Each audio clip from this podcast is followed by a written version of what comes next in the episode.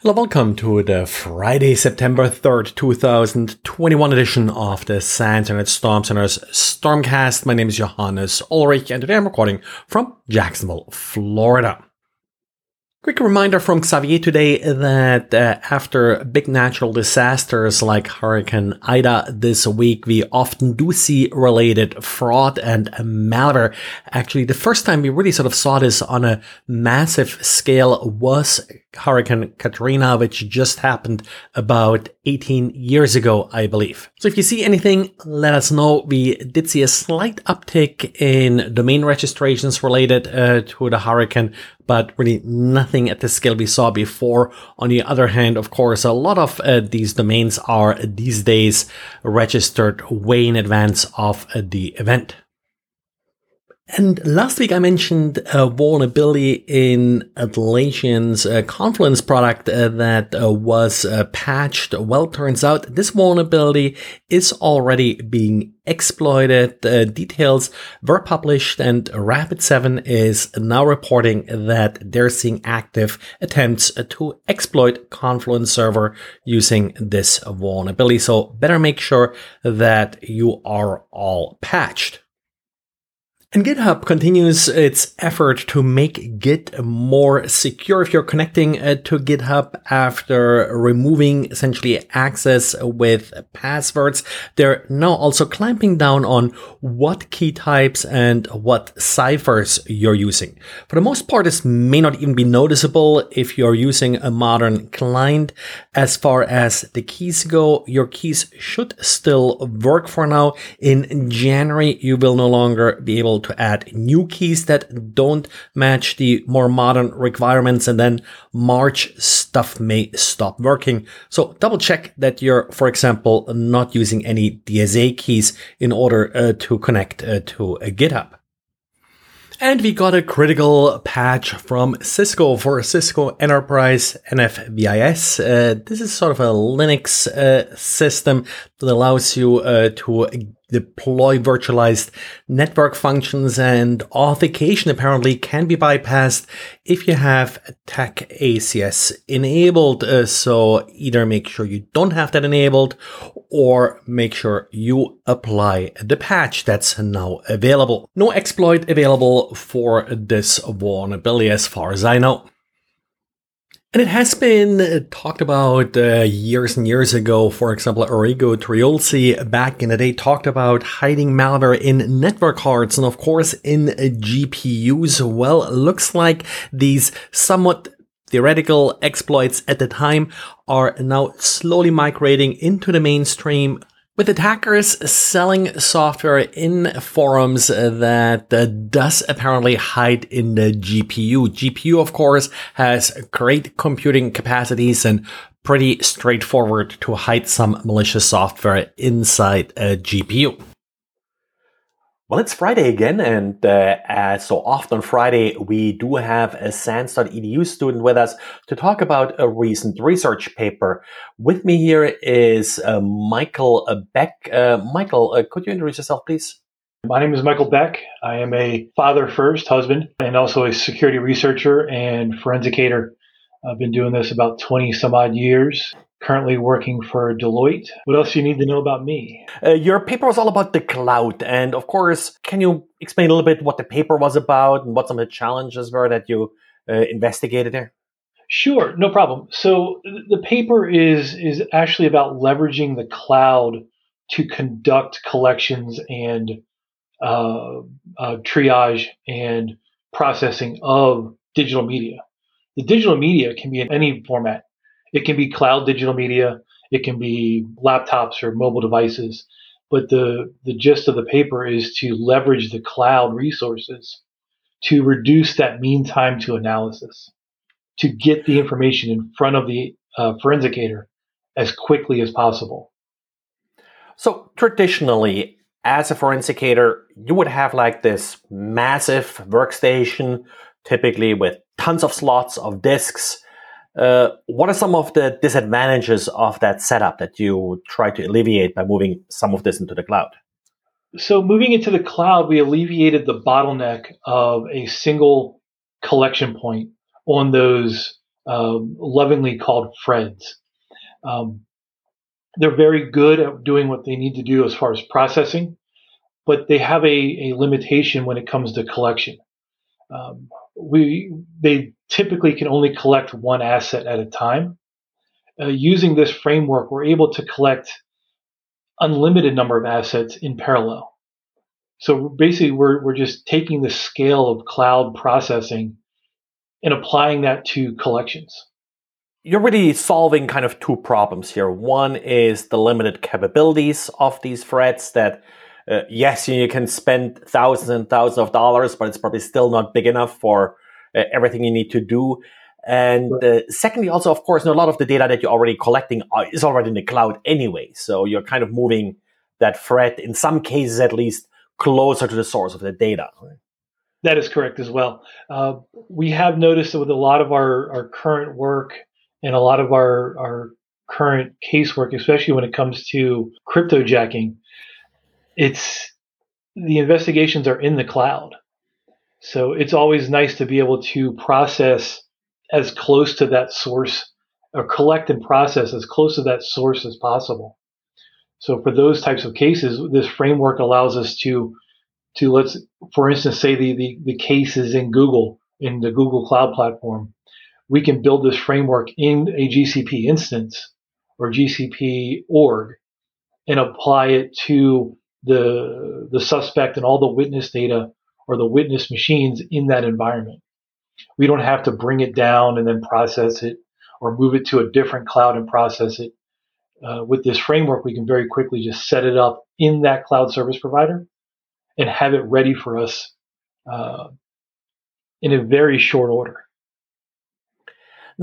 When I started reading your paper, uh, one of the first things that I was sort of a little bit concerned about is the good old saying, well, the cloud is just someone else's computer. Uh, when you're doing forensics investigation, particularly if there are some uh, criminal, legal issues, or uh, even civil legal issues involved, uh, preserving the integrity of the evidence and such is always uh, a big concern. How do you ensure the integrity of an investigation if you no longer control the hardware that you're using to do the investigation with? So that's a great question. We we have to one have a trust relationship with the cloud service providers that they're going to keep our data isolated to only our control, as well as uh, when we do the collection process, we built in the, the the hashing of that data, so we're maintaining best evidence for any any uh, discovery or prosecution if it may come. Uh, when cases do lead to the need to preserve, we also have the ability to bring that data back down to a local repository as needed or or by by by legal order or demand. And then we can, you know, since we've built in the the validation of that best evidence, once we bring it down to a local repository, we validate it again, we preserve that chain of custody, and there's there's there's nothing really to be concerned about. Yeah, and basically that's I guess best practice for any mm-hmm. forensic investigation that you create your hashes as soon as possible as you acquire the data. So in so far, it's not really all that different, or not really that different. We're just we're just leveraging the power of the cloud. Yeah. Uh, traditionally, that's all been done in, in a serial fashion. You collect, you you hash, you triage, hash, uh, process, validate, and it's done in serial. We've all tried to use a, a Fred system to do multiple cases in parallel, um, and that really doesn't work all the time. Um, uh, things crash uh, when when you try to take multiple um, uh, processing tools, say uh, Axiom Cyber or EnCase and run them in parallel, things don't always work right. When we run these in the cloud, every every instance that we run is isolated to itself, and then we can run as many of those as we want that are equal to the number of suspect or or or target systems that we're acquiring, processing, and triaging. That way, there's no risk of cross contamination and there's no risk of delay in getting that data to the analyst for their for them to use. And I guess you know the focus of your paper is also a little bit the triage aspect, or that's sort of mm-hmm. in the early stages of an investigation when you aren't even sure yet uh, you have a case. Or so in this case, it really speeds up uh, that initial selection. What do I have Absolutely. to spend more time on? What do I have to spend less time on? I guess you could at that point always then decide to pull it down into a local system if you think it's more appropriate for a particular case.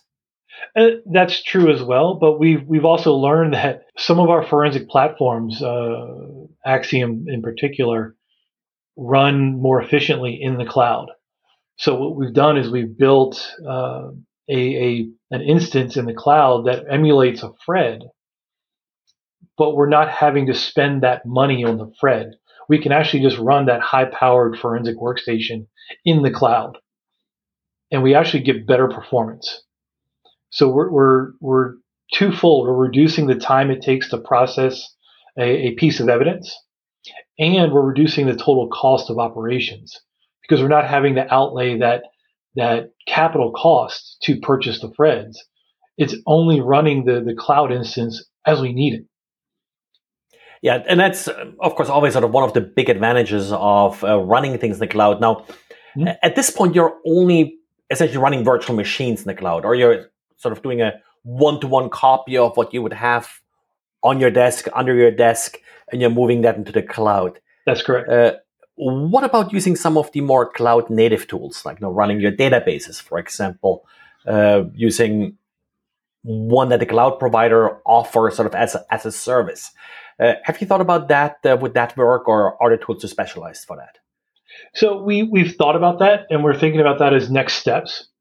Um, one of the things we really want to get into is using some of the containerized uh, uh, and, and, Lambda functions specifically of AWS. I don't really want to call out AWS so much because I think this is applicable to Azure, GCP, and AWS. But using some of their automation functions to make this more faster. I know that's not a good word to use. Yep. but the ultimate goal is to get the end user or or the the the operations back to normal.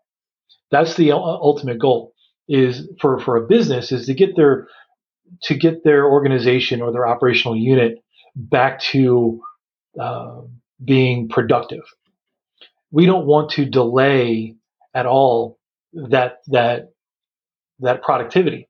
So what we were looking at doing is actually using some of the uh, the in AWS, the Lambda and the, the Docker containers to automate this whole process from identification through uh, processing.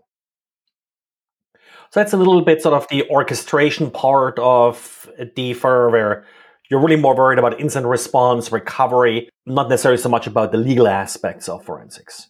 That's correct, yes. You wrote this research paper. What's next for you with uh, SANS.edu? Um, almost done with your degree, or uh, any more classes you need to take? uh, one year left. Uh, recently, just kicked off the the project management course, which is uh, uh, really exciting. Um, it's a it's a definite change of pace from the the technical courses, but I'm actually kind of excited about it, um, as well as the uh, the 24 hour practicum uh, with the team. So got to meet the team yesterday, um, having lunch with them today, and really getting excited to kicking off that 24 hour exercise. Well, thanks, Michael, for joining me here. And don't think I ever heard anybody call project management exciting, but must be a great class. That's it for today. Thanks for listening and talk to you again after the Labor Day holiday on Tuesday. Bye.